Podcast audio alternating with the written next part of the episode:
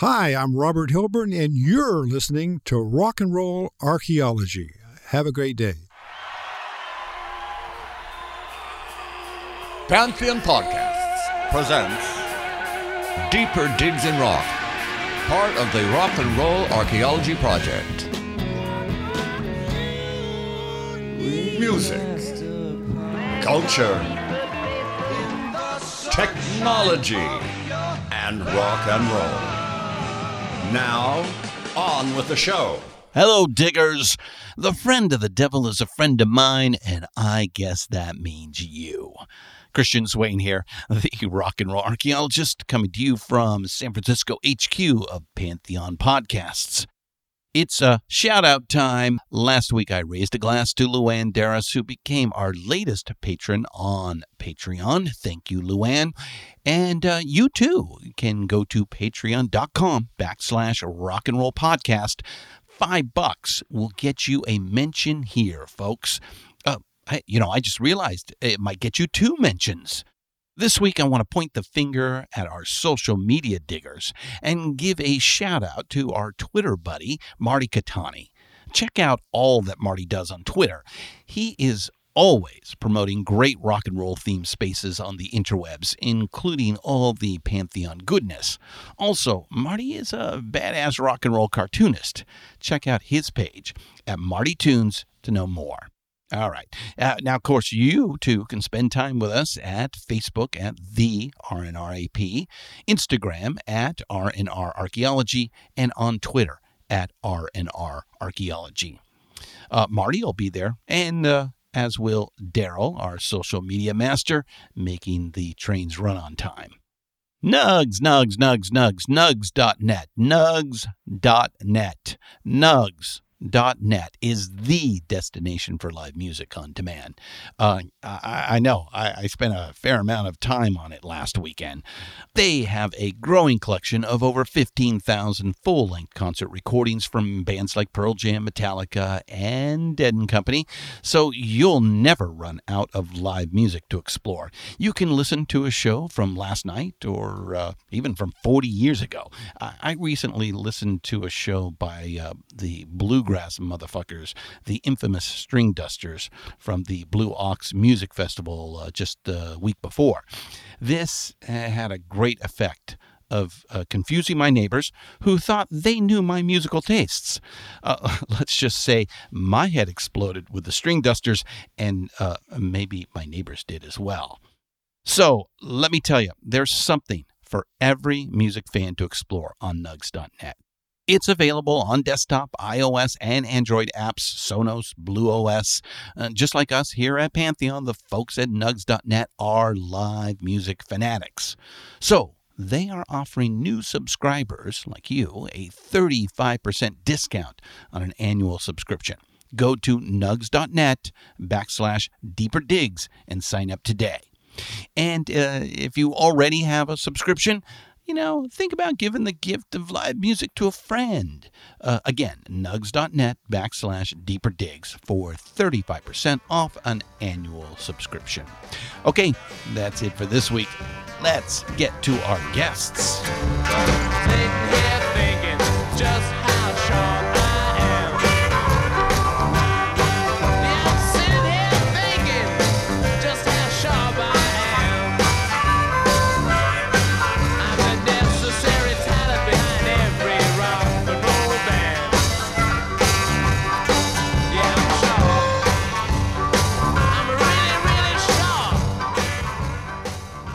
That's the Rolling Stones with their 1965 quickly composed The Under-Assistant West Coast Promotion Man, recorded at Chess Studios in Chicago, hallowed ground for the British blues seekers.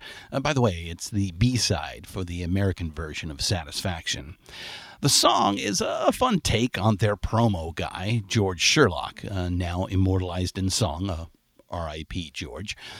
I bring this up because today's show is on the people who promoted the great bands of rock and roll. Now, not the under-assistants, but the giants of the trade. And not a record man like George, but the concert promoters. A brand new thing in 1965. We are talking the Frank Barcelonas, Bill Grahams, and Harvey Goldsmiths, guys, and yes, mostly men, who could make you or break you out on this newly created touring circuit. Today, we have the distinct pleasure of having in studio with us Molly Bernstein and Philip Dolan, the producer-director team for the new documentary now being shown at film festivals around the country called The Show's The Thing, The Legendary Promoters of Rock. I was lucky enough to be invited to the DocLands Film Festival in Marin recently by Molly and Philip, and we had a great time. Of course, any peek into a hidden corner of rock and roll is a must for me, should be for you, and let me tell you, the film does not disappoint. It charts the beginning of the real rock shows and the concept of modern touring, starting in the mid-1960s when a young talent agent, Frank Barsalona, opened Premier Talent Agency in 1964 because these new rock and roll acts weren't getting treated with any respect by the established agencies. He once famously said they were being treated like the assholes of show business, lower than the rodeo. So, like a mafia don carves out the territories, he did so across the good old U.S. of A. Frank handed out turf to guys like Larry Magid and Ron Delsener, the Belkin Brothers, and, of course, hometown hero of San Francisco, Bill Graham. Most of those names you may not know, or if you do, it's because you are from the town where their names were printed on the tickets. That's why this film needed to get made. Employed to tell the story are many of the original characters still living, young as the artists they were working with at the time, and now as old as the acts that are still out there touring.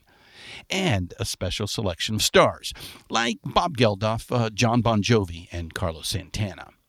It's a big, convoluted story, but Molly and Philip wrangle it into a cohesive and compelling documentary, filmed with great music, of course, and some fun animation to help tell the tales. Okay, let's get to it. Ladies and gentlemen, I give you Molly Bernstein and Philip Dolan. John and Mitchie were getting kind of itchy just to leave the folk music behind. Saul and Denny working for a penny, trying to get a fish on the line.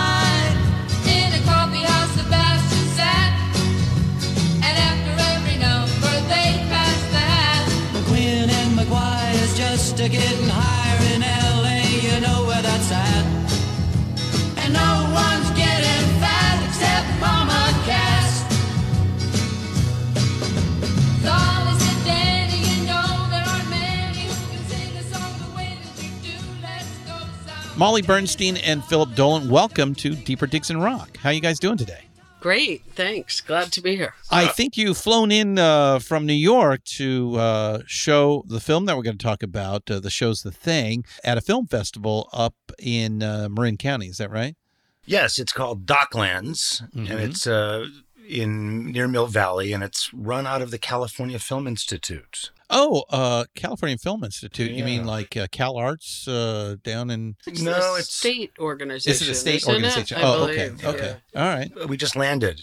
Yes. And we don't know much about the festival till we get there. Yes. Yeah. But, so we're first. We get to hear all of here first. Yes. But one nice thing is that the Bill Graham Foundation, who's out here, is supporting the film, and... I think they're actually sponsors of it. The festivals have different sponsors, and they've announced it on their website and stuff. And we're really thrilled about that because it's great that his people appreciate our version of his story. Yeah, well, he does play a big part in the overall story. Yeah, and we'll get to that in a second. But let's tell the diggers a little bit about each of you and your documentary film work to date. Molly, can you go first and just give us a little of your background? Well, I started out as an apprentice editor. I learned in the old-fashioned way on film. I worked as an editor for many years, and then Yes, and we did establish in the green room that you started under Martin Scorsese and working on After Hours. I did with Thelma Schoonmaker, who's one of the great editors of all time. Yes. So that was a very good starting place. And then I started making my own films, and the main first film was about Ricky Jay, who's a sleight of hand artist, magician, character actor in most of the David Mamet films. He just died, sadly, in November. Yeah. But so I made a film about him that Philip also was a producer on. And it took about 12 years. So that was a really long... to put together. That is a long time. On and off kind of process. Yeah. Uh-huh. And then we made another feature about an artist photographer named Rosamund Purcell. Oh, yes. And then this one. So, and in the middle of doing all these feature-length projects, we've also done a lot of shorter client work that Philip can tell you about when he talks about his start, maybe. Well, Philip, let's hear from you. Yeah, well, that seemed like a good segue. I'm relatively new to documentary in the sense that I started out working on feature films in production. I was a PA on the film When Harry Met Sally. Oh, okay. And then I kind of did locations and production management on a lot of low-budget films in New York, a lot of horror films. And then I kind of started producing rap videos. And I did that while going to film school. Molly and I both went to Columbia Film School. So while I was at film school, I was producing hip-hop videos in New York. And that was kind of my education as a producer. So like every month, I did a different video. It was if you remember, there's a producer named Herbie Lovebug Azor. And he had a whole bunch of hip-hop acts like Salt and Peppa and Kid and Play, Moni Love, and people like that. So we did all those videos. So this is the late 80s, early 90s type of period. Early 90s. Golden age of hip-hop. Yeah. And, one of the golden ages of hip-hop. Yeah. Hip-hop's still going strong. So that's a different story. I think some people might say that we are in a new golden age of hip-hop in some ways. Mm. Oh, yeah. You disagree? I haven't followed it that much. I was so. Well, I have a 19-year-old, and that's what he listens to, and some of it's really good. I think kind of like rock and roll did in the '70s. There's now all these genres, these different types of hip hop. It's split up into like this and you like that. I've been educated a little bit in some of these various forms, and I don't really want to sound like an old guy, but I guess I'm sounding like an old guy. Mm. So you started in the hip-hop producing these videos for folks. Yeah, and then I spent a lot of time making a low-budget feature film, and I ended up getting a job in advertising while I was doing that as a day job. And then it turned into kind of like a little career in advertising. And ironically, kind of as the internet was taking off, I decided I wanted to go out on my own and start making films for people that were not going to be industrial films like we had, but kind of really high quality films that people could put on their websites and stuff. This was kind of a new idea at the time, believe it or not. Yeah. And so we started a company called Particle Productions to do commercial films. And just to give you an example, we did the first film that Columbia University Business School had on their website. Oh, wow. So at the time, they didn't have it, now there are hundreds of them. I have a friend who is an art gallerist named Jim and Jane Cohen in New York. We pitched the idea of doing films for their website, and they said yes, and that was the first videos that they had. So it kind of took off in that sense, and it the technology was changing, the internet was changing, and this whole kind of non-narrative storytelling, documentary storytelling kind of took off. Uh-huh. And so that's what we've been doing. And you found yourself in that world. Yeah. Okay. And then how did you and Molly get together? Well, we had both gone to film school, but we didn't know each other at the time. Okay. Yeah. But we met afterwards, and we just had a lot of similar interests. And we lived together, but we were doing kind of different work for the beginning, and then we kind of slowly started collaborating on projects. We did a PBS show together on a ballet dancer friend of ours. That was part of American Masters, right? No, that was actually a show called In the Life, which was a PBS show. And then we did some of the art pieces together, and then suddenly it just kind of grew. And we have complementary skills in a sense that Molly's the editor, the expert editor, And I have a producing background, so we kind of combine those things. I also shoot a lot of the films, a lot of the stuff. Yeah. So we kind of combine those skill sets. And I've noticed that that there are a lot of couples who work together in the film business. And also in architecture, I noticed there's quite a few married couples. And maybe it's because it's kind of an around-the-clock thing. Yeah. And you get to be together, and and it makes it really fun. Long hours is required to make good art. Yes. Yeah. Oh, right. Yeah, yeah. You know, sometimes it's 24 hours. There's always something happening. The computers, there's files being transferred, and there's, you know, there's always something happening around the clock. So. All right. So now, why make a documentary on the mostly faceless men who promoted the great rock and roll shows during the classic rock period? What was the initial inspiration for you guys? Well, this story was actually brought to us, which is a new thing for us, by Ricky Jay's manager. So we got to know his manager over the years of making that film. Mm-hmm. And you said 12 years you were working on that film. So we got to know him very well. Very well, I'm sure. And most of his clients are music people. He's been a veteran music manager, other than Ricky Jay and Nick Walenda. Those are his two non-music clients, which is sort of funny. Yeah. But anyway. From the Flying Walendas? Yeah. Oh my gosh. Okay. So Winston will say, I'm out of town. I'm going to Chicago. I'm going to be standing on the roof of a skyscraper. A high-flying act, right. Nick is going to be walking across the tightrope with a blindfold. Right. I'm closing my eyes. Yeah. But anyway, so he came to us after we'd finished the Ricky Jay film and said, you know, I have an idea for a film. And we said, what? And he said, there's this group of promoters that are really like the last of the great showmen. And they were so instrumental in creating the whole rock touring business. And he's known them all for years. And he, you know, that everybody in the music business knows them and has worked with them, but nobody outside knows them. So it just sounded like a great idea. And through him and his partner, David Simoni, and another agent, Steve Martin, not the comedian, but an agent, they all got together as our executive producers. And between the three of them, they really knew all these people and introduced us. So we had this immediate entree, pretty much, and it was pretty great because we did some research, but we approached it almost like an oral history. You know, we really just did long interviews with these guys and then figured out what their story was through them telling us. So we didn't really come into it with a preconceived notion of what the story was, or we didn't have any specific point of view other than we'd heard that they're characters, you know. And yes, there are characters. Crazy characters. And it's also, I remember Winston saying this at the beginning, he said, no one could have a career in music without working with these guys. No one. So that was kind of interesting. Well, certainly not the great rock and roll period that we've come to know. I mean, there was rock and roll before the Frank Barcelonas and the Bill Grahams and what have you. Right. But it was these short little one-offs. There was no artistry to it per se. It was just throw a couple of guys up on a stage and do 20 minutes and then throw the next act up and throw the next act. Everybody jump on the bus and go to the next city, sort of thing.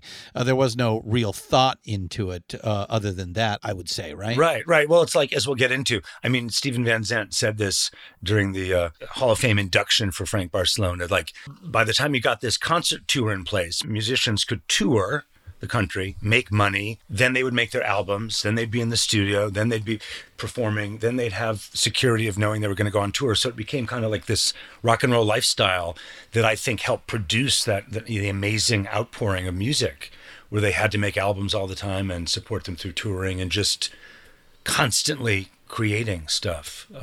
But I was also going to say that so it was a cycle. I think so. You know, one of the things that I'm struck is how hard these people had to work to be musicians, to tour all the time and to make records and to, you know, it's a really around the clock kind of pursuit. Oh, yeah, it is a lifestyle. There's a reason that it's one of the most dangerous professions in longevity, I should say, because it's 24/7, 365. And certainly back in the old days. I mean, now you have these established acts that, can play by their own rules. But I think we're coming back to that. A young act literally just needs to load up the VW van and go from city to city to city just to build a following. And, they're not making that much money on the records anymore. Right. So it's literally tour, tour, tour, which is the harder part of the equation. Right. Right. Yeah. And so we kind of miss these guys. And I think you make a point of that in the film as well. That was a big takeaway for me, is that, how important they were and the fact that they're not really in charge anymore. Yeah. Yeah. It's a different world, but let's start at the beginning. The film seems to begin with Frank Barsalona when he started Premier Talent Agency in 1964, right? Which is a rather interesting year to begin a talent agency for rock and roll, wouldn't you say? Well, yeah. I mean, this is what the point that's made in the film is that at that moment, the established music business kind of looked at rock and roll as a passing fad that was dead. And it was just for the kids and it's not going anywhere. And this young guy, Frank Barsalona, in the mailroom wants to be in charge of rock and roll. Let him do it.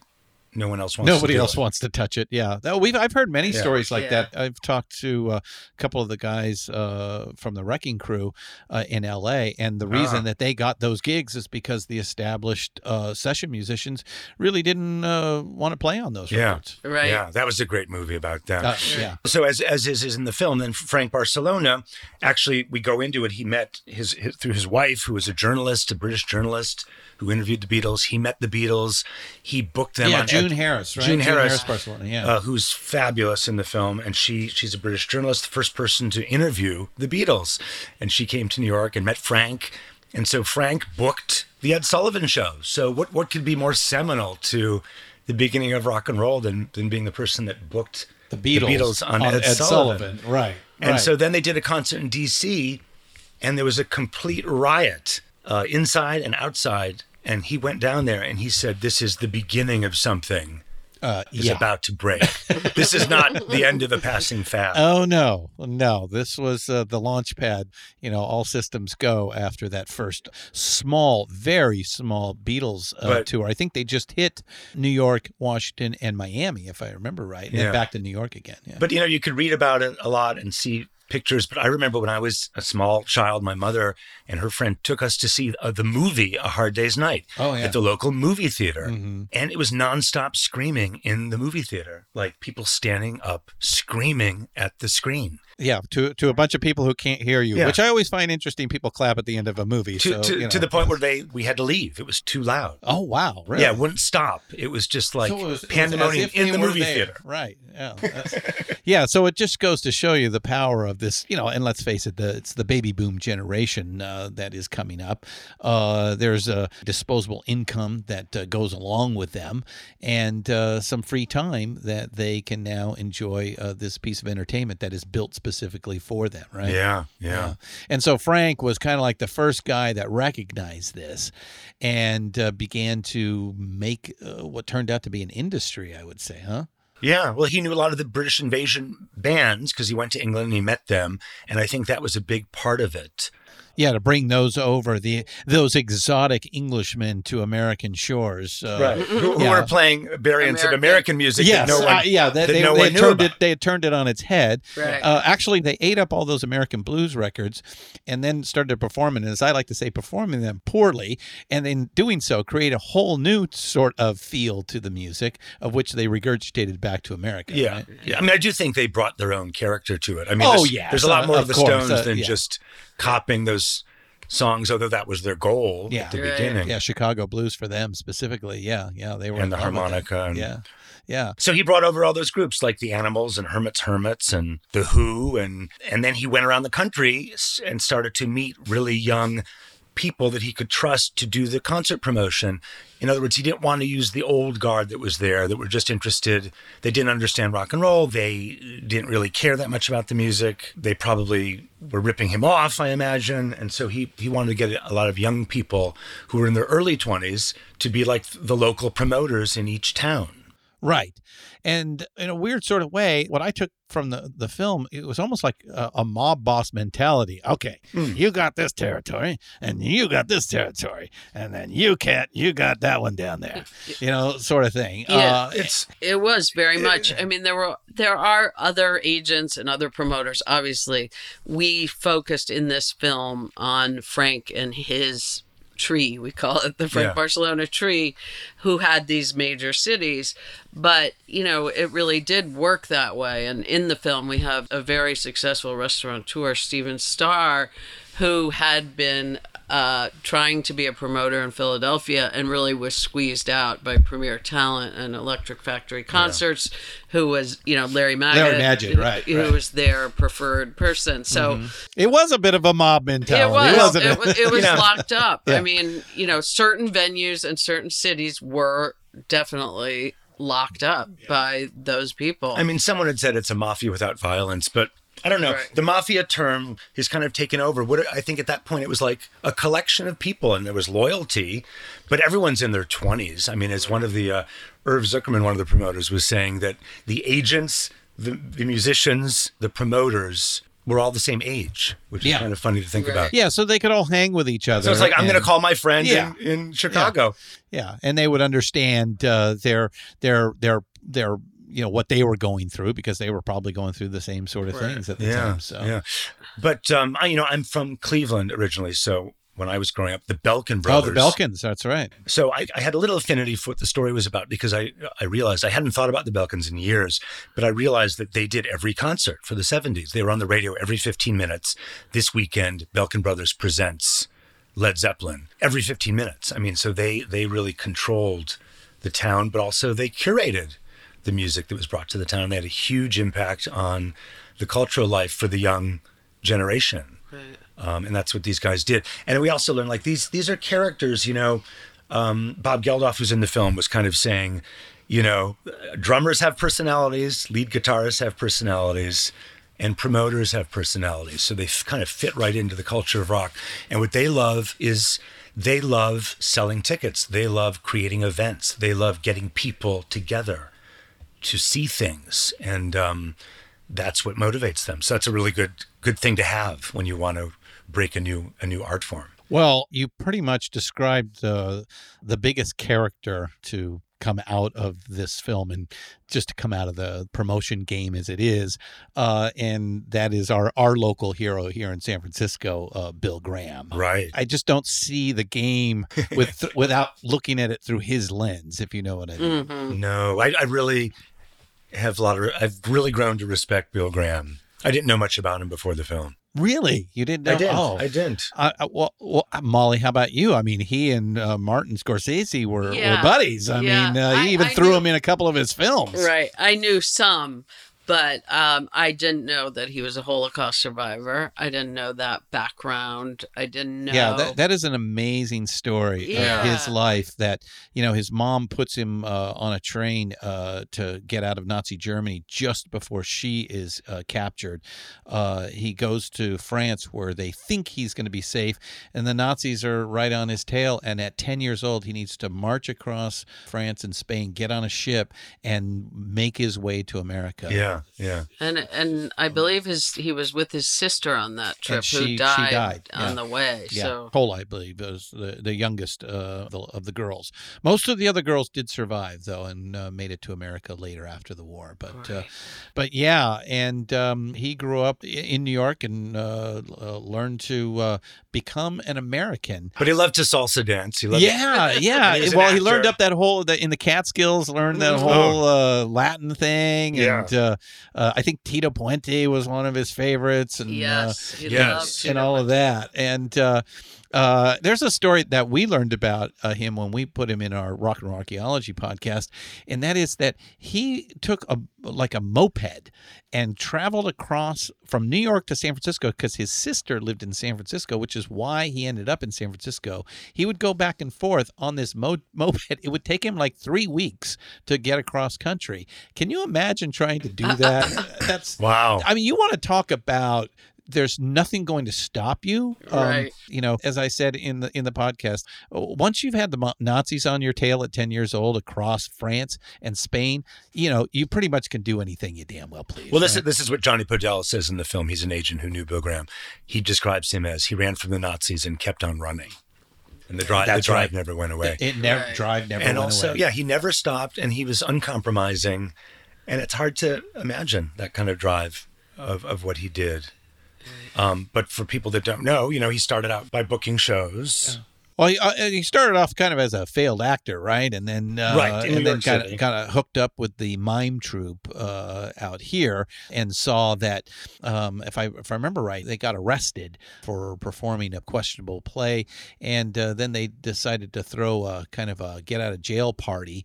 And he saw how many people showed up and then decided to go into the promotion business after that. And I believe he brought the Grateful Dead to play for that party, even though they weren't yet called the Grateful Dead. Yeah, the Warlocks, right? Right. That's part of what made him see the potential of music. Yeah, and of course all the kids at the time that were you know, coming into that little piece of San Francisco called Haight-Ashbury that he, you know, could provide entertainment for more than anything else, starting with the Fillmore and then, you know, gravitating from there. But it's funny you guys didn't know who he was ahead of time. Now, of course, you know, you're East Coast, I'm West Coast, and of course I would know more about that.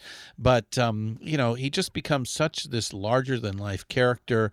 He brings in light shows. He puts a backstage together of comfort. Right. He's very concerned about the experience from the front of house. He also puts these incredibly diverse acts together on these bills that, you know, today you just wouldn't see. And I think that's one of the most amazing things about him is he had incredible taste, and the breadth of his taste and his, you know, insistence on educating his audience, you know, by bringing in separate different acts that you would expect, right? You know, that the blues didn't start with the Rolling Stones, you know, he really had a good sense of music history and was passionate about it. And, you know, the famous thing is what I think Santana says it in the film. He used to say, you know, you can have your steak, but you have to have your vegetables first or whatever, you know, he was sort of feeding people. Yeah. And he says in the film that he used rock and roll as bait to bring people in and then to educate them about the roots of rock and roll through blues and so forth. Yeah. So that's kind of an important part of the film. And then he goes on to more national acts. In fact, you know, he does set up in New York with Fillmore East. Was that a problem with the guys who were running the East Coast at all? I'm trying to remember. Well, I mean, I think Ron Delsener wasn't happy about it. I don't think it was established at that point. There were other promoters. And we've heard stories where other people claimed it was their idea to do the Fillmore and such. But I don't think Frank had anointed anyone at that point. No, New York and L.A. were both kind of more complicated in terms of there were different promoters at different times that Frank worked with specifically. And I think Bill Graham already had quite a bit of power and cachet at that point, and when he came in, and I mean, a lot of it was the same acts that had played out west, I think. And so how do you put a film like this together? What is step one? I mean, we've established that the idea was given to you from working on another film, and obviously the interest was enough to cause the two of you to go, wow, this sounds like a great idea. So what do you do at that point? Listen to music. Start listening to a lot of music. Wow, that's an easy job, man. All right. We did. We brought out the records. We did. Inspiration is easy. All right. And we did some reading. And, you know, but we really started interviewing pretty early in the process. You did. And we talked to people, you know, who had been to the Fillmore. You know, a friend of ours used to donate blood to get money to buy tickets to the Fillmore. That's dedication. Yeah. So we kind of soaked up that era a little bit. And then we started meeting people. So we were in Cleveland we were showing our other film at the Cleveland Film Festival. the one about Rosamund Purcell, and we... Oh, is that when you tried to get a hold of Jules and Mike Belkin? Yeah, so then we... So did you start with them? Were they the first one? We met them, and they were our first interviews, and that was great. And then, you know, everyone talks about Bill Graham, and then everyone talks about Frank Barsalona, so you start to take notes and see where the story's going. And they were all really interesting characters, and actually, our first cut, it was more the story of each promoter, because there's so many details that were fascinating that we ultimately... You could almost make a film on each one of them. Yeah. I mean, I even put them in order of, you know, Frank Barsalona, Bill Graham, Larry Magid, and then I put Don Law and Arnie Granite, Jules and Mike Belkin, Ron Delsener. I mean, you almost could make a film on each one of them, couldn't you? Right. And...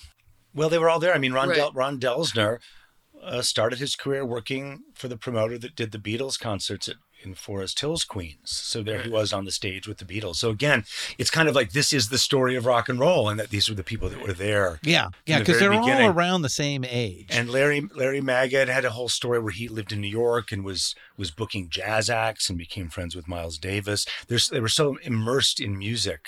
Right. Right. Larry started by sneaking into a radio studio in Philadelphia late one night and met the DJ and started talking to the DJ. And then the DJ put him on air as a kid, you know, to talk about the music he liked. And so there was this real passion and very interesting things like Don Law, for example. His father, Don Law Sr., was an Englishman who came to the United States to be an adventurer and wanted to see cowboys and things like that, and ended up working for a company that made bowling balls and LPs with the same material. Oh, acetate or the then he started doing field recordings, and he recorded Robert Johnson. I mean, the only recorded material that exists of Robert Johnson was recorded by Don Law's father. So it's really this is not in the film. By the way. That's not in the. You're right. That's not in the film. There were so many things like that that ultimately. I want to say that's in Dallas or San Antonio. Texas. It was somewhere in rural Texas where Robert Johnson was at the time. Yeah. And but so Don Law grew up in a house where you'd open the closet and records would fall out. He was just surrounded by music. So again, that we had a little section where we told that story, and then ultimately we found it just took away from the main thrust of the story. But the fact is that they're all so deeply involved in music. In one way or another. So interesting. Yeah, it's true. It's So you have the big guys, of which there seems to be about 9, and almost all of them are men. I think the only woman that really is a part of this game, and let's face it, it kind of was a man's game at the time, is Barbara Skydell. Yeah. You guys spend some time on her, so let's talk a little bit about her. Well, she was very beloved. Yeah. She was Frank Barcelona's right-hand person, and she passed away. Sadly, we didn't get a chance to interview her, but she was very close to a lot of the acts, and really, I think John Bon Jovi said she was our day-to-day, so she was really took them through all the aspects of touring and building a career. And, it's to Frank Barcelona's credit, a lot of the promoters said that. It's amazing. He just put her in that position. He saw that she could do it. And so, he was a very unusual guy, I think. He really did a lot of firsts and, first things. And that was one of them. I mean, there were other women like Shelley Lazar, who passed away recently, who was big in touring. There were other women and more in production, I think. But in terms of the agents, I think that was a big deal, that Barbara Skydell was really powerful, which is cool. Yeah. Yeah. So, all right. So you guys start talking to the promoters themselves that are still around, like Jules and Mike Belkin. I think Larry Magid you did as well. Arnie Granite, you spend some time with him, actually still in the business, although I believe he just retired, if I'm not mistaken. Arnie?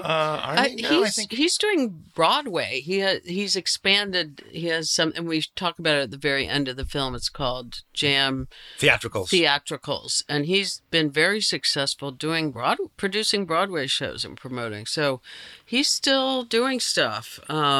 He's one of the few that did not sell his company to Live Nation or to, what became Live Nation. I don't think he'll ever retire. It's not in his. These people, they don't. I don't think so. No, they don't. Like he was trying to develop a new show where like young people would come in to the Broadway show and there'd be a sign saying "Turn on your cell phones," because that's going to be part of the show. Right.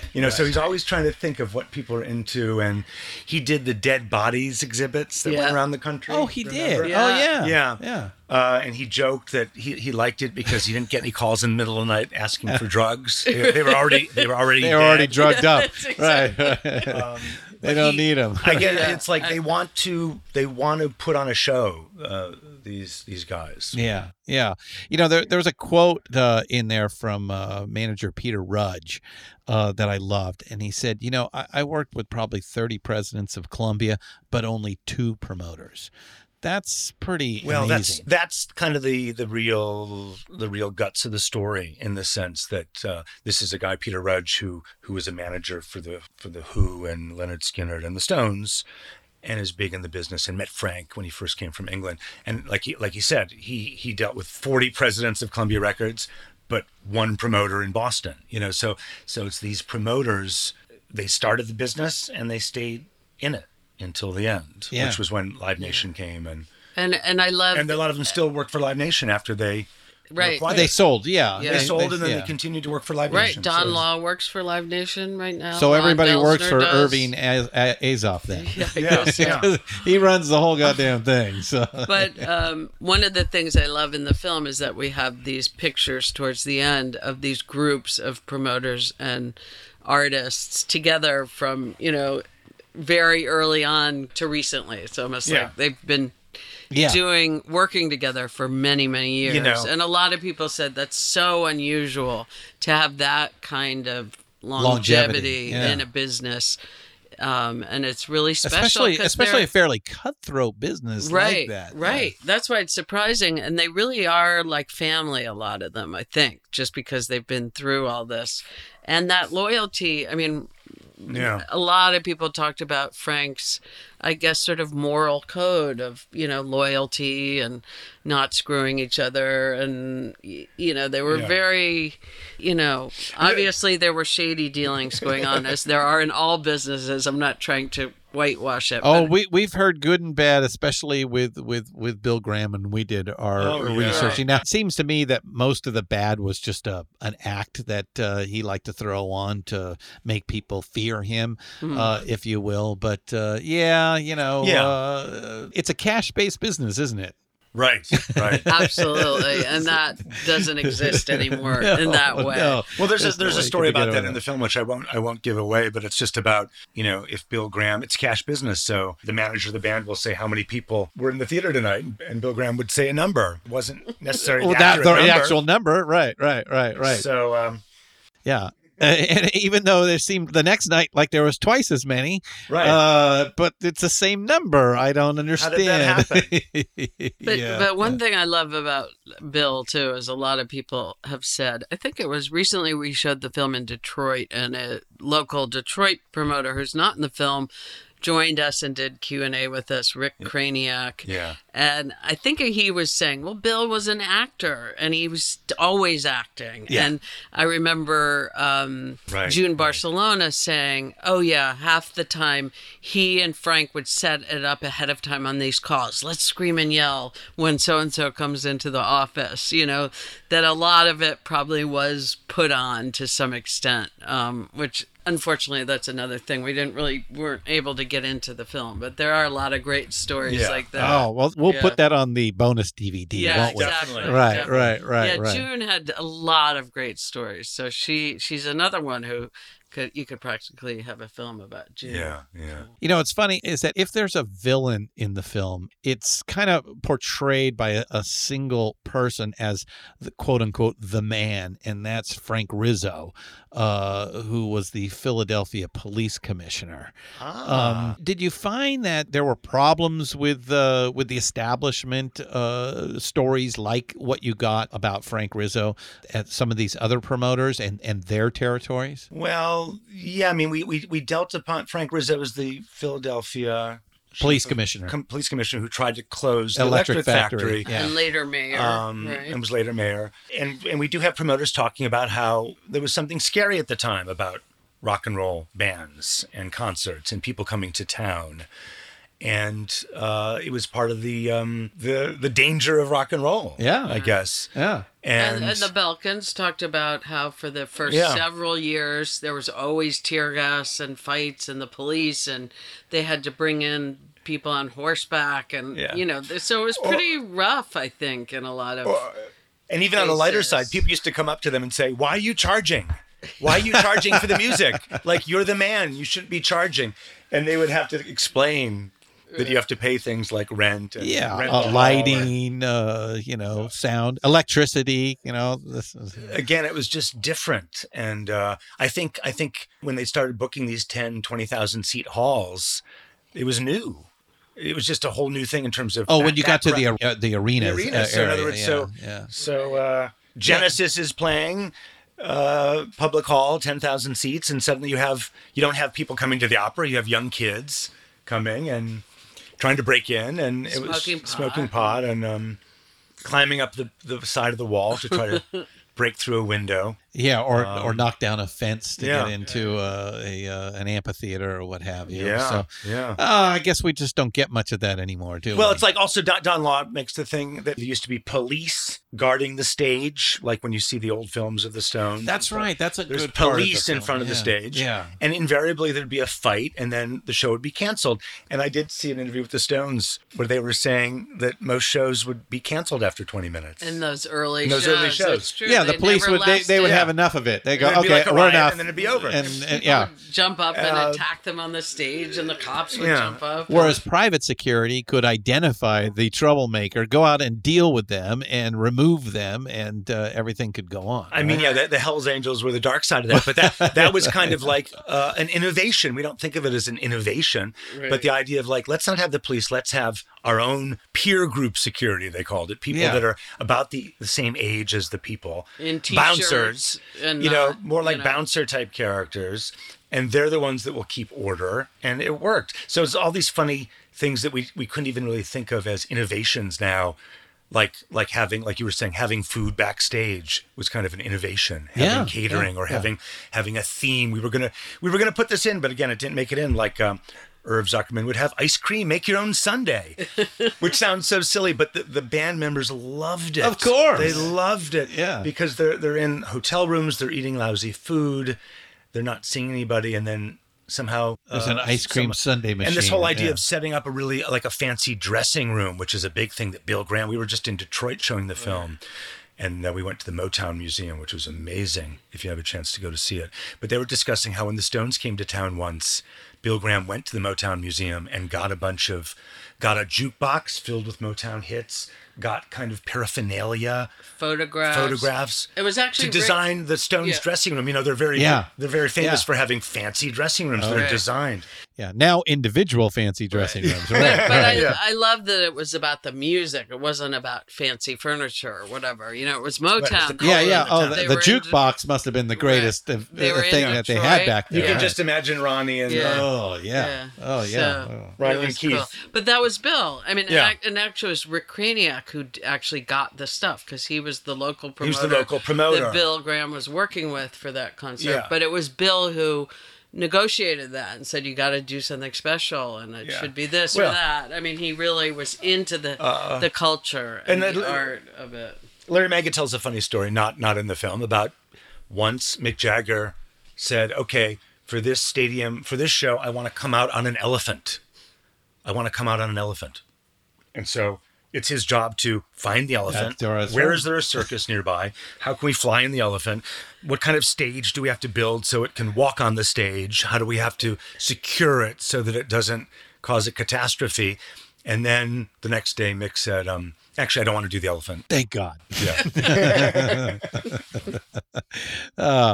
I do want to bring up another name that you guys exposed in that. And again, this is going to, it's a little West Coast skewed here, but Joshua White, who kind of is very responsible for bringing a light show into the idea of a concert setting. And now, I mean, you know, he's doing this very rudimentary, you would almost say antiquated type of light shows at the time. But it's pretty amazing how he came in and brought in some of this that you guys exposed. We interviewed him. He was fascinating. He was just so interesting. But like a lot of those people, he was a theater person. And he graduated from theater school, from college. And he was on the East Coast, right?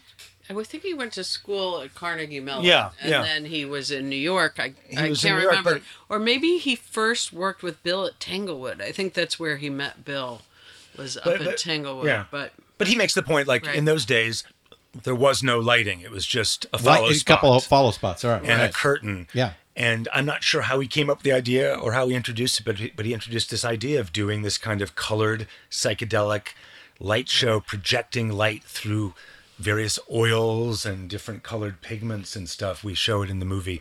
It's very rudimentary, but it's very psychedelic.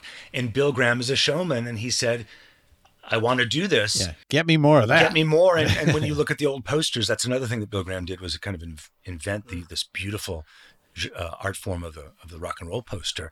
But Joshua White's name is at the top, you know, featuring the Joshua Light Show. Right. So it became kind of a big deal, and it was just part of the whole aesthetic of the experience. And I believe Josh said that part of the impetus for that was the Fillmore East, because it was a theater with seats. Mm. Right. A lot of the Fillmore West or different venues on the West Coast, you could just walk around and dance and have a more of a general admission type of situation. But with seats, they realized you got to have more of a show if people have to sit in their seats, you know. Right. So I think that was part of what got them started on that, and then it took off and became very popular, obviously. Well, that brings me to another point that you guys show in there, and that's that Frank and Barbara insisted that a stage act be more than just your last hit record, I think is the quote. And that kind of changes the people that are getting promoted at that point. It is the bands that are bringing more to it than just, you know, a top 40 hit, right? Well, that's a big part of rock and roll. Again, it's hard to look at that as an innovation at the time. But actually, and there's a whole story in the film about actually having one person give a concert was a new thing. You know, concerts in those days before Frank was kind of vaudeville style. Yeah, it was a tour, a group of people that would all come together. Maybe doing one or two hits. Yeah. And there were juggling acts, and there was an MC, and it was all the top 40 hits. Kind of like what you'd see on the Ed Sullivan Show, right? I think the Ed Sullivan Show is that. Yes. You know? It is that. And so it was these guys, some of these promoters had the idea of like, we think Deep Purple is the story in the film. We think Deep Purple can do a whole show, and people will come and see them and pay the money for that one act. And the theater owners were saying, "No way, that's impossible. How could you even think that?" So that was part of it. But then this whole idea of Frank developing this, you know, there's, you know, the show, the title, "The Show's The Thing," actually comes from an article that Frank wrote in a trade publication where he kind of gives guidance to young musicians about how to perform and, you know, how to behave when you're on stage. Don't turn your back to the audience. Play two great numbers before you say a word. All these kinds of little things that are probably taken for granted, but like the stagecraft of the show. And, you know, we have a scene of Elton John. We have a clip of Elton John playing in the film where he is like jumping on the piano. He's using his feet. It's a real performance. He's putting everything he's got into that moment on stage, and you don't see that from the record. I think that was kind of what Frank was all about. Yeah. Yeah, yeah, and then the bands that followed, you had to do the same thing to keep up with the competition, otherwise you would be left behind. So let's talk about some of the artists, because not only do you get to talk to the surviving promoters that are still out there, because we've lost many of them, but you also got to talk to some of the artists that worked with them out there. How did you get a chance to get in front of people like John Bon Jovi and Bob Geldof and Santana? Well, mostly through our promoters. I mean, the managers, our executive producers, who had contacts to both Geldof and Bon Jovi. And Santana, we got... Santana's a different story. Right. That came through... You know, the funder for the film is BMG, the record company. Yeah. And when we kind of were thinking, who do we want to get? We need one more person. And we came up with Santana, who... is kind of integral to the story, but he was originally, he went from an audience member in the film noir to a headliner at Woodstock. So somebody at the record company knew his manager. We corresponded for many, many months, and then one day we got an email in New York City saying, "Okay, Carlos, wants to talk about Bill Graham. He'll give you 30 minutes next Friday in Vegas, from 11 to 11:30. So we flew out to Vegas. Pack up the equipment. Yeah. Get on the plane. We went out to Vegas and we talked with him, and he loves Bill Graham and was so happy to talk about him. So it was a fantastic half hour. I mean, he became our muse for the project, because just his energy, and he was just so great and inspiring in so many ways. But it really was the sort of a distilled version of the whole story our film was telling, which was so great. That the role that Bill Graham had in his career was just huge. Yeah. And he goes into that, Bill would give you a report card after every show, and he'd say, you can't close with that number, this song goes on too long, play that one up front. He would kind of give a report card, literally a report card after every show. Yeah, and he just wanted it to be great.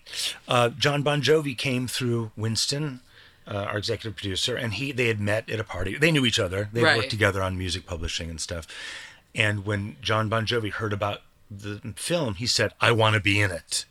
He kind of came at the tail end, right? But he. Of this great period. Of this period. Yeah. But he knew all these people. So he was like our hero. He came in and... He really wanted to pay tribute to these people. And it was great, because we thought, he wouldn't have been the first person we thought of. And Winston wouldn't have either. But since he just happened to start talking to him about it, he was very passionate about it, Bon Jovi, and he loved Barbara and Frank and all these people, right? And he really his passion just comes again through the screen. This is serious. Yeah. He's very, very, very real about it. He was right there. I mean, he was fantastic. Yeah. He tells a story in the film where he got a job as a teenager, helping pass out playbills at a concert venue, and then he'd get to see the shows for free. And at backstage one night, he met Frank and Barbara, who were larger than life in his eyes. And he told Barbara that his dream was to play in that venue, Brynden Burn Arena in New Jersey, which, of course, he did. Well, she took one look at him and said, I think you can make it. I think you can do it. Yeah. You have the look. But he was just, it was a real pleasure having him, because he went to Cleveland. He knew the promoters. He knew Ron Delsener. He told wonderful stories about these guys and how important they were to his career, to selling it. Like it says in the film, they knew your value, and they knew what it took to sell a ticket. They knew what it took to sell a ticket. And Ron Delsener was at his wedding, he said. They really were close. That close. They're very close. Yeah. And that's the point, is that these promoters were, really there to help you put on the best show you possibly could. And somebody like John Bon Jovi, would constantly try to put on the best show that is out on the road at the time. I didn't believe it, and I got dragged to a John Bon Jovi show when I was at that age of like, come on, give me a break. And I was totally blown away. So I totally understand. Well, I mean, that's his thing now. I guess he had one of the highest grossing tours, I guess, in the last couple of years. Yeah. He was just inducted to the Rock and Roll Hall of Fame. Yeah. So he's riding high. He's getting his due. So, and then Bob Geldof, or excuse me, Sir Bob Geldof. Sir Bob Geldof. Who, let's face it, is responsible for probably the greatest live show ever put on in the rock and roll age. Maybe ever. Yeah, he was fantastic. Also, he was just so interesting and smart, I thought. David Simoni, who's one of our executive producers, who's British, worked with him, has known him for years. And again, it was kind of a touch and go thing, you know. David, he doesn't have email. Yeah, he doesn't do email. You just have to call him and catch him. Oh, really? You know. Yeah. Oh, now I know the secret. Yeah, exactly. And so it was kind of amazing that we actually got to interview him, and it was so substantive. I mean, I just couldn't believe it. It's like we had a list of questions. I don't think we even asked maybe we asked the first one, and he just talked and basically hit every point we were going to ask him about. I mean, he got it. He got what it was about. He's obviously thought about this, all these stories and issues so much and has such an interesting historical perspective and is so articulate. I thought he was amazing. Well, I think he and Harvey Goldsmith, who kind of give that UK perspective, which is very different than the American promoters, wouldn't you say? Yeah. I loved Harvey. Harvey was great. I mean, Harvey's famous story is that he saw Jimi Hendrix in London on one of these vaudeville bills where he was the opening act. And then there was other acts, and then there was a juggler, and then Engelbert Humperdinck was the headliner. But Harvey is the one who had to convince the A circuit in England to play Deep Purple for 2 hours or whatever, as opposed to... Yeah. But Bob Geldof also puts a lot of this stuff in perspective about the art form of rock, the 50-year pop, as he called it, that he says is past. And so he's really was great for kind of giving some history to it, and also the importance of the promoters. And as he said, rock and roll couldn't happen without these guys. There could be no San Francisco scene without Bill Graham. And so he was really... He hit the nail on the head. Yeah. Both of the times and the passing of the times, I thought. But what I want to ask you about is again that, he's responsible for putting on, this incredible show on 2 continents with 1 billion people tuned in to watch in 1985. Yeah.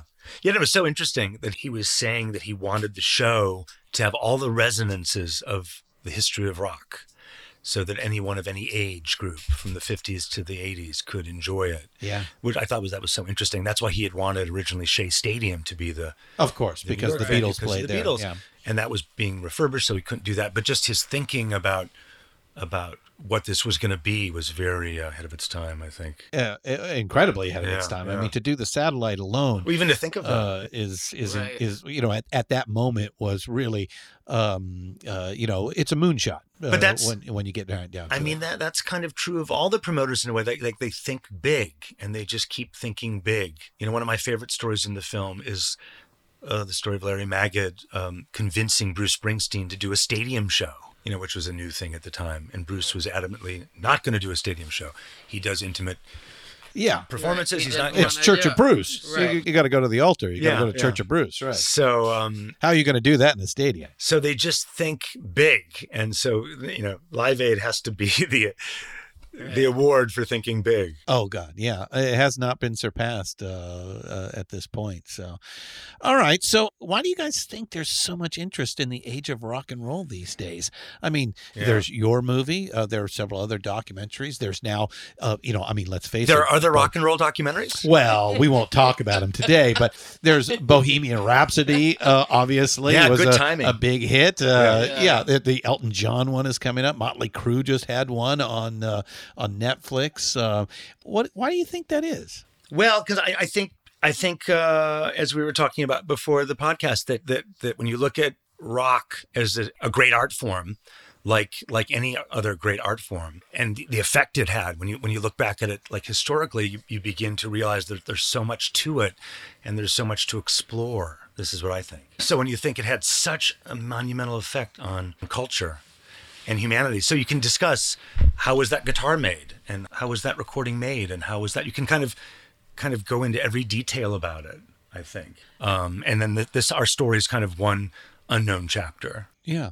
Yeah. In that way. And also, I think I'm just looking on your table at this David Bowie book. Yeah. We're starting to lose some of the great heroes, and its time has passed. Yeah. And I think that really makes people look back and sort of appreciate the depth that they might not have before of what this music meant to people and what going to concerts meant. And yeah, when we were at the Rock and Roll Hall of Fame in Cleveland talking to the people there, and one of them referred to rock and roll as a messy art form, which I thought was so interesting to think of it. Well, just that's part of what we... But it's American. I mean, that's the whole point. Out of this film. It's music, democratization of music. Yeah. You know, pretty much, you know, learn three chords and anybody can do it sort of thing, which is, you know, uniquely an American ideal that you can just pick yourself up and be anybody you want to be.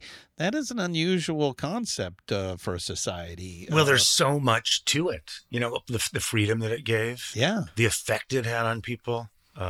So it is really something that can just be really thought about as a great art form that had huge effect in the world. And I do think, you know, Bob Geldof makes the point that not that music isn't important now, but that there's so many different modes of getting culture now, and social media, and there's so much more access to everything that it doesn't have that same pedestal almost that it had in our day, or, you know, in that 50-year period when there were records you couldn't look up. The only thing you knew about people was on the, you know, what you could read on the liner notes, or read in Rolling Stone, or, you know, it wasn't like you could just Google people and find out who they were. And it was just a very different moment than today. And if you're in a town like Cleveland, there is no internet, so that the circus is coming to town, and it's called a rock and roll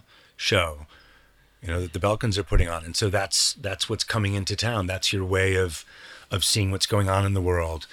And there's a lot to it. There's a lot to rock and roll, I think. Yeah, and you guys have found another new wrinkle to present to people, especially those of us who are, you know, just so interested in every facet of the game and what it meant and why it's a thing. And I think what we're doing is we're all kind of, you know, I think we've realized the age is past and it's in amber, and we can now look at it kind of like historians do and say, oh, these pieces fit together this way and that way. And, you know, we're creating that first real complete history of the art form. Right. I think that's what's happening here. So, all right. So I have to ask you one last thing about the film, which I found really interesting. So, you know, we talked about the promoters themselves and the ability for you guys to sit down and talk to them, the stories that come out, the couple of rock stars that gave you their time as well. But what about the animation pieces? How did you guys come up with that?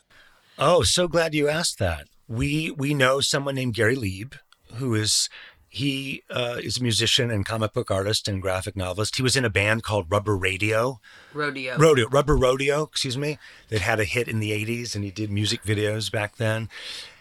So he's really tied into the sensibility. And he does animation for movies. He did American Splendor, the animation for that. Oh, yeah. Uh-huh. He did the animation for... American Ultra. That has Jesse Eisenberg plays a character who draws comics, and so Gary Lieb did the artwork for that. But he is just, he's a creature of that time, and he's got impeccable taste. And so we'd sit down with him and we would watch the movie and we would discuss what he could do. You know, we have a thing where we wanted the animation to mean something. We wanted it to say something about the time period and the style of the time, and to not just be a filler, you know. So we would watch, and we would bounce ideas back and forth. I mean, there was a funny thing. We got this. We found footage of the early Electric Factory, you know, which is a whole other process in itself, finding the archival footage. But there's a scene where someone is is greeting people at the door, and she opens her mouth, and Gary says, you know, I can animate that. I can go into her mouth and like right. into her brain. Right. Yeah. And that's like psychedelic. And psychedelic. Yeah. And we said, great. It gives you the time. It right. puts you there. Yeah. It was like, I didn't think of that. Yeah. Yeah. No, it was a great collaboration. Yeah. And that's the best kind of collaboration, when somebody can bring something you couldn't even think of. Yeah. You know, yeah. And so, but I think that using also all that psychedelic material from the period was really great too. The posters, and a lot of poster artists were very generous in giving us material, and happy that we were using it, which was really neat. Yeah, I mean, a lot of the film is about the kind of look and feel and texture of the time. A lot of photographers. We have a lot of great rock and roll photography that we've gotten from many different photographers. We met a woman named Amelie Rothschild, who was the in-house photographer at the Fillmore when she was a college student, Fillmore East. Uh-huh. And so she was at every show, and we have about 100 of her images in the film. Plus, she was also filmed. She filmed 16 millimeter. So we have a shot of Hendrix that she filmed standing like a foot away from him, when no one thought it was strange to be on stage a foot away from Hendrix. Right. So that was kind of the fun, gathering these different pieces. And finally, of course, it's filled with great music. Right. Glad you think so. You guys chose some good songs there. I think the Kinks, You Really Got Me, Living in the Past, Jethro Tull, Creek Alley, from Mamas and Papas, Hey Joe, The Band, Suffragette City Live, Tombstone Blues by Dylan, White Rabbit. I mean, I could go on and on and on, but really, really a great choice of music. Oh, it was really fun. It was really fun to listen to the music of that time. A lot of it is, a lot of the artists that were the touring artists that we'd see on the posters. Right. A lot of stuff we just knew and thought was appropriate.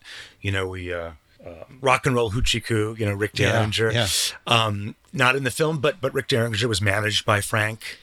So it sort of became Talent. Frank's theme song is how we thought of it. Yeah. So we tried to have connections in how we used it. So that was fuel for those 18-hour days, right? Oh, exactly. Yes. Yeah. It was the best. It was so fun listening to that. So making a rock and roll documentary sounds easy. You just need good rock and roll. Right, exactly. It's a big part of it, definitely. Yeah. Definitely. But there's I mean, that's getting back to what is rock and roll and what is the art of rock and roll. When you're actually listening to these songs, they are little precious pieces of art. Yes. And you realize where they came from, you know, like just the Mamas and the Papas. I mean, just... the Creek Alley song tells a whole story about themselves right there. Yeah. And the beauty of how they do it, and just the technical achievement of it, and how it sounds, and the story it tells, and you know, it's a one-of-a-kind thing. It's amazing. Yeah. The whole thing's amazing. All right. Where can folks find the film now? Well, it right now we're doing our festival run, so it's just appearing at festivals. We've played in Boulder, Colorado, and Detroit, and Cleveland, and now we're here in Marin County. And we're still figuring out how the film's going to be distributed, so we don't have news on that yet, but we hope to soon. But if you look for it, hopefully it will be available in theaters or streaming. The Show's The Thing. The Show's The Thing.com will have news and information, right? Yeah. Information about it, and and hopefully there'll be something happening really soon. I can't imagine it not being out and available for everybody. And, of course, you'll get back to me and let me know, and I'll let our diggers know. Oh, of course. That's great. That'll be great. Thanks. Yeah. All right. So what's next for you, Molly and Philip? We are working on a couple of different projects, which we tend to do. We do a lot of things at once because things take a long time. Well, but you're not going to wait to get paid for 12 years all the time. Yeah, right? Exactly. But right now, we are focusing on a film about Art Spiegelman, which we're very excited about. He's the... some say father of the graphic novel. He may dispute that himself, but he did Mouse, and he also was the editor of a magazine called Raw in the 80s, which presented the work of many of the now renowned graphic artists, I mean Chris Ware and Charles Burns, and he's a real comics aficionado. Aside from being a great practitioner, he's he's somebody steeped in the history of his medium, and he's fascinating. So it's a little bit of the same period as Show's the Thing. You know, it's about how underground comics became the graphic novel, and became accepted as a medium where, like, nowadays every movie is based on a comic book. And Art Spiegelman kind of shepherded in the adult comic book with Mouse, which was about his parents' experience in the Holocaust. During the Holocaust. And and he says at the time it was so outrageous that someone would make a comic book about the Holocaust with mice, the main characters, right? Yeah, with mice playing the Jews and cats are the Nazis. Playing the Nazis. But of course, there's a whole history of comics, and that Mickey Mouse was a mouse, and a lot of the early comic book characters were animals. So there's kind of a lot going on in that configuration, you know, more than just him choosing that. But he's kind of an expert in the field of comics. And so we're putting our records aside and we're bringing our comic books out now. Well, I look forward to seeing that when it's done and out. Molly Bernstein and Philip Dolan, thanks so much for being with us today on Deeper Digs in Rock. Thank you. Oh, such a pleasure. Thank you.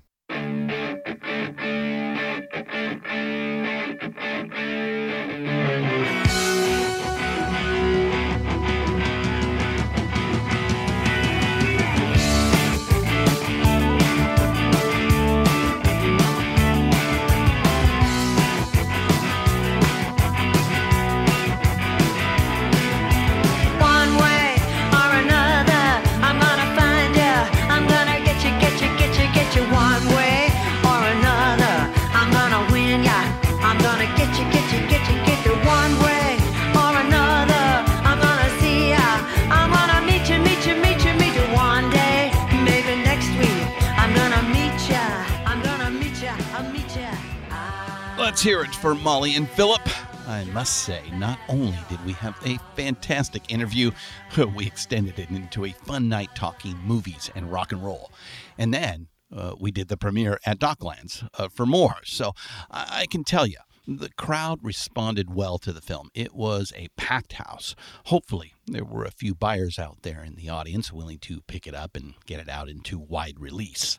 It's a great story of a cast of characters most responsible for making the touring business we still live in today. Before Barsalona, Graham, and the others, think a cavalcade of stars where 10 or 15 acts go from town to town in a shitty bus, playing their 10 or 20 minute string of hits only, and then off to the next stop. So really, we have these promoters to thank for inventing the modern concert business. So glad I was lucky enough to see the documentary early, and even though it's not widely available at present, we will keep you all up to speed on its release when I hear the when and wheres. Seeing the film got me thinking about this new age of rock and roll we are in today. I've been mulling this thought for a while now. I believe rock and roll, in a weird way, is on the rise again, but it's doing so with a new wrinkle. We see it around here in our shows and hear from our fan response. While the recording business is perhaps not where it is for this particular music, we all can find some quality at our favorite local venues. But really, where I see rock and roll killing it is in the cinema. Think Bohemian Rhapsody and the just recently released Rocket Man. Both are box office winners, even Academy Award winners. Think Broadway or The Dirt on Netflix. But also, all the documentaries being pushed out. Just a few weeks ago, Netflix released Rolling Thunder Review, a Bob Dylan story by Martin Scorsese that is getting rave reviews. All of this tells me that artistically, especially in composition of song, it isn't exactly exciting. But in discovery and, of course, nostalgia, there is a lot happening. Hopefully, this trend will bring more stories out for fans like you and me. All right. Keep an eye and ear out for The Show's the Thing, The Legendary Promoters of Rock by Molly Bernstein and Philip Dolan at film festivals. And, of course, we will let you know when it is widely available. Okay, fade to black, the curtain comes down, and the lights go up. Next week, we are talking to legendary songwriter Chip Taylor, who is out touring with a new album called Whiskey Salesman. Until then, you know what to do. Keep up the rockin'.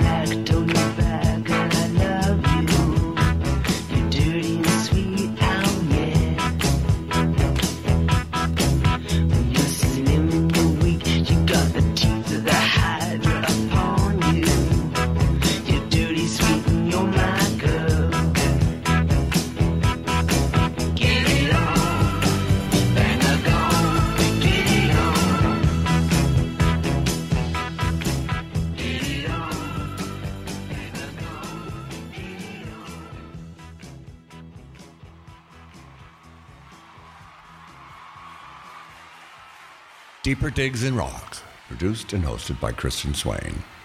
All sound design and incidental music by Busy Signal Studios. Find all of our shows, notes, social, and links at www.pantheonpodcast.com or wherever you listen to great podcasts. All songs can be found for purchase on iTunes, Spotify, or Google Play. Please purchase these great and important tracks. Find us on Facebook at The RNRAP. We are on Instagram at RNR Archaeology. Tweet us at RNR Archaeology.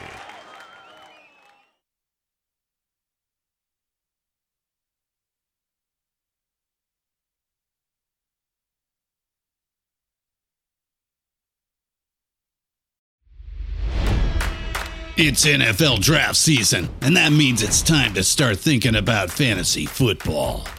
FantasyPoints.com features industry-leading experts and prognosticators using proprietary hand-charted data to help you score more fantasy points. FantasyPoints.com is the place to go for whatever kind of fantasy football you play. Whether you play fantasy football, daily fantasy sports, or do a little bit of everything, Fantasy Points has the meticulously researched content to guide you to victory. And why wait for the fall? Fantasy Points also covers the new spring football league, the UFL. Join the guru, John Hansen, Scott Barrett, Joe Dolan, and other massive names in the fantasy football universe with an exclusive offer. Use code Pantheon for 15% off any Fantasy Points package, including the all-in package, with access to every article, tool, and data nugget that Fantasy Points has to offer. That's FantasyPoints.com and code Pantheon for 15% off at Fantasy Points. FantasyPoints.com. Code Pantheon. Score more fantasy points.